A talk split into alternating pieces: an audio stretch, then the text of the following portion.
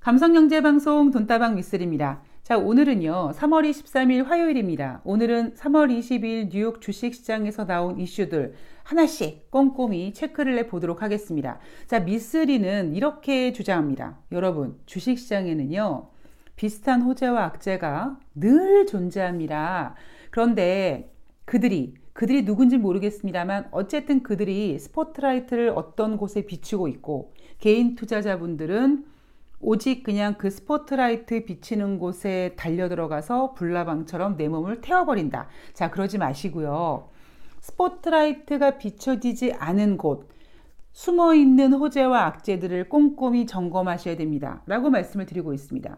그리고 여기 하나 더, 그 숨어 있는 호재, 아니면 스포트라이트를 받고 있는 재료조차도 지금 얘 건강 상태가 어떤지를 확인해 보셔야 됩니다. 어떤 재료가 있는데 어떤 호재가 있는데 아 이 호재는 아 이제 시장에서 생명력을 다한 것 같아. 이제 보내드려야 될 것 같아. 이런 것도 점검하셔야 되고요. 아 이 악재는 어 아직까지 좀 살아서 꿈틀꿈틀 거리고 있고 가끔씩 이 녀석이 죽은 척 하다가 갑자기 확 활기를 찾기도 해. 이렇게 재료들이 가지고 있는 특성들도 모두 꼼꼼히 체크를 해 봐야 된다고 생각합니다. 왜냐하면요.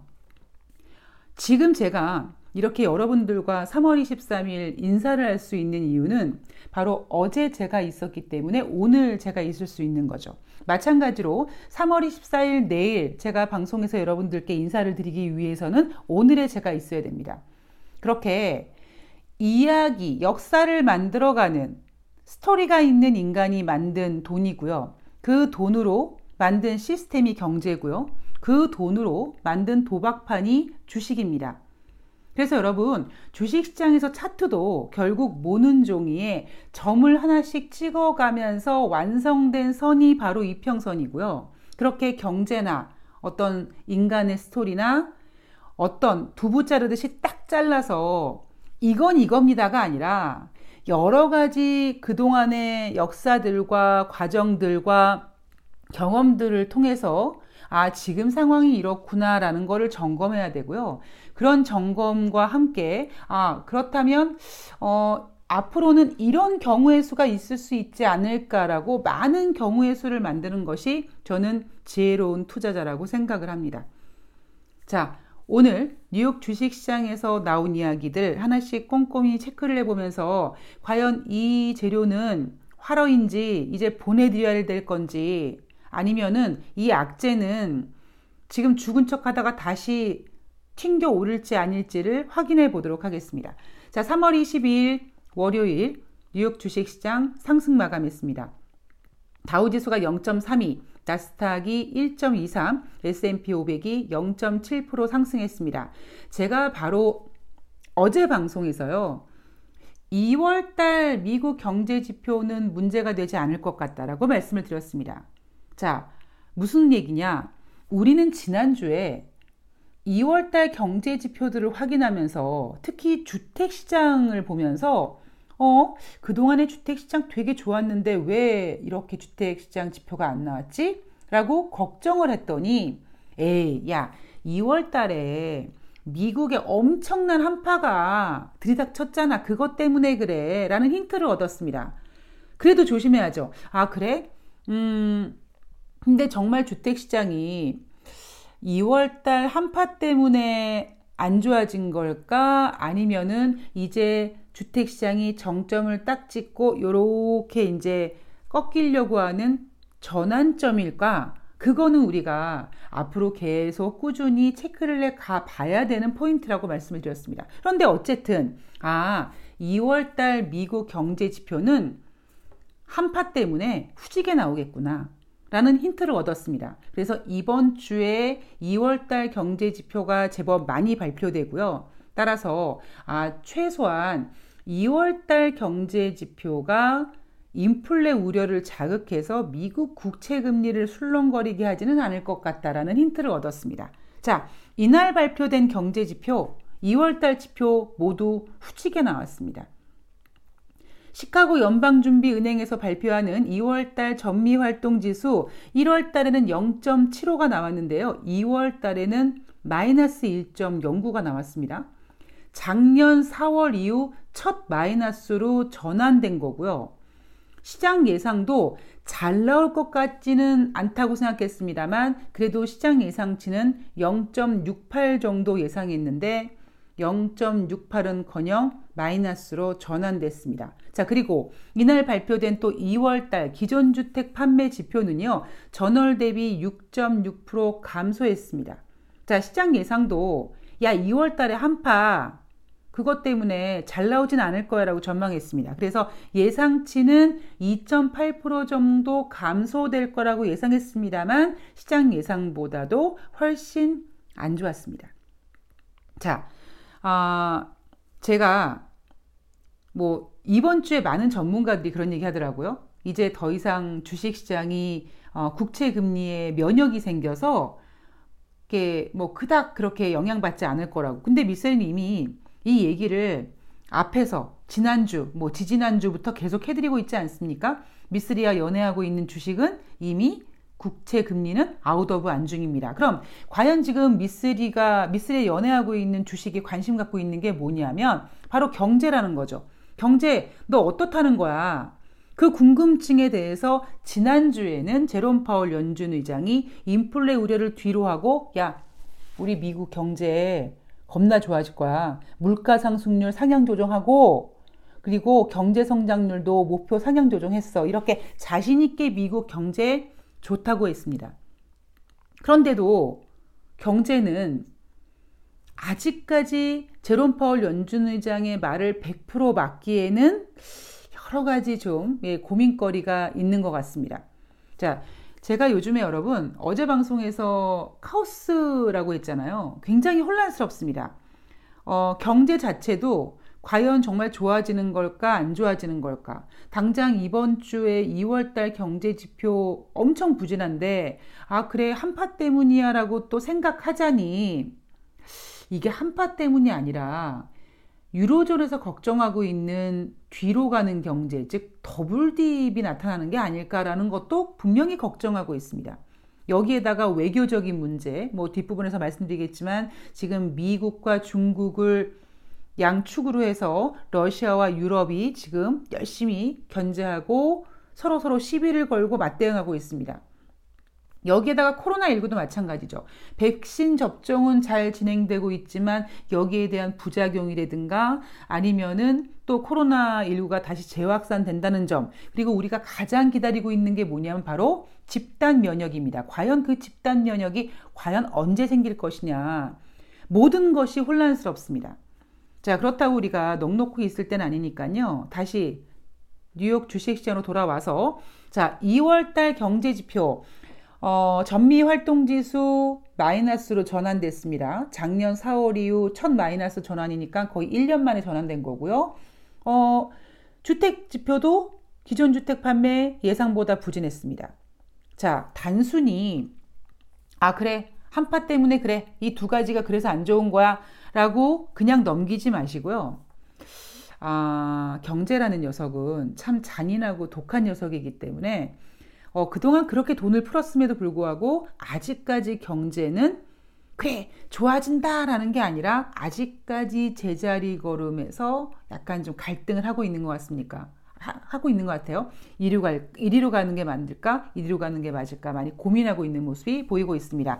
자, 아, 제가 여러분 시장에는요 비슷한 비율의 호재와 악재가 있습니다라는 말씀을 한참 그동안 드리면서 여러분 1조 9천억 달러 부양책이 이제 조 바이든 대통령이 서명한 다음에 그러면 이제 주식시장에 호재가 없는 걸까요? 아니에요 아니에요 또 있어요 조 바이든 표 3조 달러 인프라 투자 법안이 딱 바통을 이어받을 준비를 하고 있다라고 말씀드렸습니다. 그런데 여러분 참 재미있는 사실은요. 이 3조 달러 인프라 정책 이거 사실 나온 지 한 2, 3주 됐잖아요. 여러분 돈다방 미스리 한 2, 3주 전부터 들으시면 제가 이 얘기 계속하고 있습니다. 그런데 어, 지난주에는 오히려 3조 달러 조 바이든 표 인프라 투자 법안에 대한 발언이 나온 게 아니라 뭐가 나왔습니까, 여러분? 조 바이든 대통령의 공약이었던 증세기가 나왔습니다. 증세 못해요, 여러분. 어떻게 내년에 중간 선거하는데 지금 어떻게 증세를 합니까? 그리고 지금 조 바이든 대통령은요, 증세할 생각이 없어요. 그러니까 여유가 없어요. 지금 자꾸 중국이 들이대고 있어가지고요. 코로나19 요거 집단 면역 생기고 조금 좀 확 잡히면 중국한테 확 화살을 돌려야 돼요. 제가 이렇게 말씀드렸잖아요. 그럼 결국 여러분 지난주는 증세 이야기까지 꺼내서 쉽게 진행되기 어려운 증세 이야기까지 꺼내서 인플레 우려를 꾹꾹꾹 눌러대면서 FOMC에서 미국 경제 성장에 대한 자신감을 보였다. 미쓰리의 이 시나리오가 맞은 거죠. 그리고 이젠 증세 얘기 더 이상 나오지 않습니다. 이제는 무슨 얘기가 나옵니까? 예. 조 바이든 표 3조 달러 인프라 투자 이야기가 나옵니다. 왜요? 지금 경제 지표들이 불안불안하거든요. 이게 단순히 한파 때문에 그래 라고 얘기하기에는 100% 그래 한파 때문이야 라고 얘기할 수가 없는 부분이 좀 있습니다. 우리는 이거를 계속 체크를 해야 됩니다. 자, 어쨌든 어, 1조 9천억 달러 조 바이든 표 부양책에서 바통을 자연스럽게 3조 달러 인프라 투자 법안 이야기가 나왔습니다.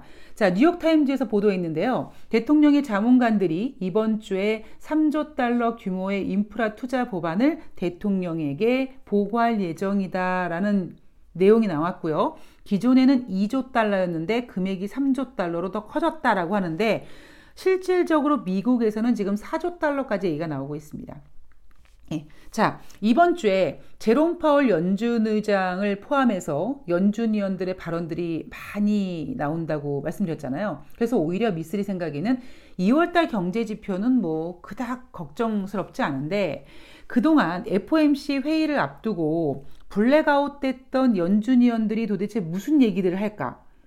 어, 물론 그 전에까지는요, 세인트루이스 연방은행 총재라든가 다른 연준 위원들은 아직까지 인플레 얘기할 때 아니야. 아직까지 가야 될 길이 멀어. 이렇게 얘기를 했는데, 지난주에 제롬 파월 연준 의장이 경제 성장에 대해서 너무나 자신 있게 발언을 했기 때문에 과연 이번 주에 발표되는 연준 위원들의 발언들 미묘하게 변화가 됐는지 한번 우리는 체크를 앞으로 해도, 해보도록 하겠습니다.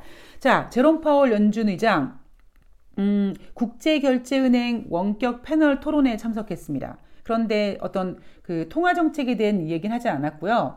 가상화폐는 투기적인 자산이다라고 얘기했습니다. 자, 이거는 제닛 옐런 재무장관의 이야기와도 일치합니다.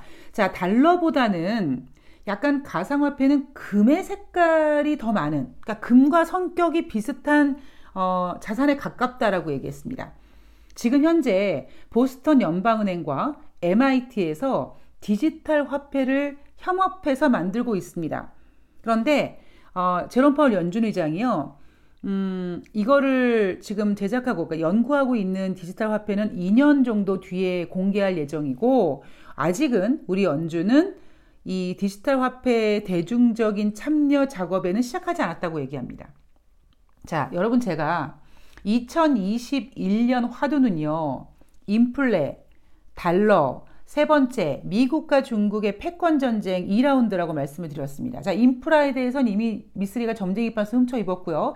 자, 제니 옐런 재무장관이 재무장관으로서 임명받자마자 첫 마디가 뭐냐면 우리는 약달러를 원하지 않는다라고 했습니다. 미쓰리가 이렇게 생각했죠.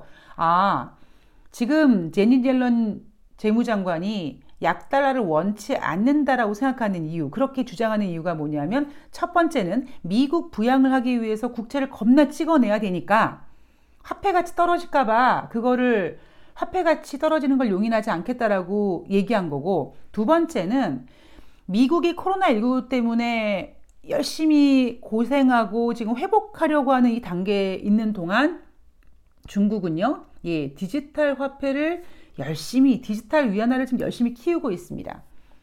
그래서 오히려 디지털 위안화, 디지털 달러와 이렇게 이제 화폐 전쟁이 지금 예고되어 있는데 그래도 기준인 예, 달러가 힘을 잃으면 안 되겠죠. 그래서 미쓰리는 올해 달러 약세를 생각하고 있지 않다라고 말씀을 드렸습니다. 제롬 파월 연준 의장은 이날 토론회에서 한 주제는 간략하게 이겁니다. 어, 가상화폐는 암호화폐는 음, 달러는 아니야. 왜 이렇게 얘기했냐면 여러분 그렇게 얘기해버리면 지금 현재 시점으로는 중국의 디지털 화폐가 조금 더 활용도가 지금 많이 진행되고 있고요. 미국은 지금 막 개발 단계거든요.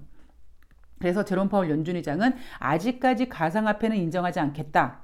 가상화폐는 그냥 어, 투기적인 거야. 그런데 이제 2년 뒤에 디지털 달러가 이제 개발돼서 이게 대중적인 참여 작업으로 뭔가 중국처럼 비스무리하게 사용이 된다면 그때는 이제 대놓고 예, 미국과 중국의 화폐 전쟁이 시작이 될 거고요. 굳이 그게 2년이 걸리겠습니까, 여러분? 지금 중국이 벌써 지금 시작을 하고 있는데 단지 지금 제롬 파월 연준 의장이 2년 뒤라고 얘기했던 건 뭐냐면 약간 시간 끌기라는 거고 2년보다 훨씬 더 앞당겨질 겁니다. 이미 중국은 지금 예, 디지털 화폐 전쟁을 시작을 했습니다. 자, 어, 국제 유가 시장을 간단하게 점검해 보면은요. 어, WTI가 전장 대비 배럴당 0.2% 올라서 61.55달러로 마감을 했습니다. 자, 지난주에 러시아와 미국의 갈등이 있었어요. 미국 대통령이 푸틴 대통령 살인자라고 인정했습니다. 어, 러시아 열받아가지고 증산해서 미국 셰일 업체들 죽이는 거 아니야? 그것 때문에 7%가 넘게 하락했고요. 미스리가 그랬죠. 미국은 쓸 카드가 많기 때문에 어이 그래? 니네 러시아가 그렇게 증산할 거야? OPEC 회원국들 모여. 니네도 증산해. 니네 증산해서 아주 그냥 치킨 게임으로 그냥 다 죽여버리자. 이렇게 쓸 수 있는 카드도 있고 아니면 OPEC 회원국들한테 오히려 더 감산하라고 더 예, 압력을 놓을 수도 있습니다. 그래서 러시아와 미국 간의 갈등은 이 그날은 유가로 작용을 했지만 사실 그게 아니라 미국은 실질적으로 중국을 치고 싶은데 이렇게 치는 게 아니라 이렇게 돌려치기 하는 겁니다. 자, 싱크 마켓의 시장 연구원이 이런 얘기합니다. 음, 앞으로 코로나19가 좀 풀어지면 여행 완화로 어, 수요 개선이 될 거야. 그런데 수요 개선이 되는 거 보면서 산유국들이 공급을 증가시킬 거기 때문에 수요 기대, 수요 개선 기대를 공급 확산이 그냥 상쇄시켜 버릴 거야. 그래서 60달러가 그냥 적당한 가격이라고 합니다. 자, 미쓰리가 늘 말씀드리죠. 미쓰리가 생각했을 때 국제 유가는 50대 후반대, 55에서 57, 8달러가 될 것이다. 100달러 간다고 얘기하는 애들, 예, 정말 허공에 삽질하는 소리를 하고 있다라고 말씀을 드렸습니다. 이제 전문가들조차도 정신 차리고 보니까 이제 다른 거죠. 아, 그래. 수요가 개선돼도 이게 국제유가가 100달러 못 가는 이유가 지금 저렇게 국제유가가 60달러까지 와준 결정적인 이유가 뭡니까? 산유국들이 자기네들이 원하는 만큼 생산을 못 해주고 있기 때문입니다. 자, 그거 이미 유가시장 전문가들도 이제 하나씩 정신 차리고 확인하고 있는 것 같습니다. 자, 음, 제가 사실 올해, 예, 오늘, 예, 오늘 방송에서 어, 이 지금 과연 자산 시장이 버블이냐 아니냐 이거를 좀 말씀을 드리려고 그랬는데 여전히 좀 시간이 늘어져 가지고요. 다음 제가 또 시간이 에, 준비가 되면 이 버블에 대한 이야기 한번 점검해 드리도록 하겠습니다.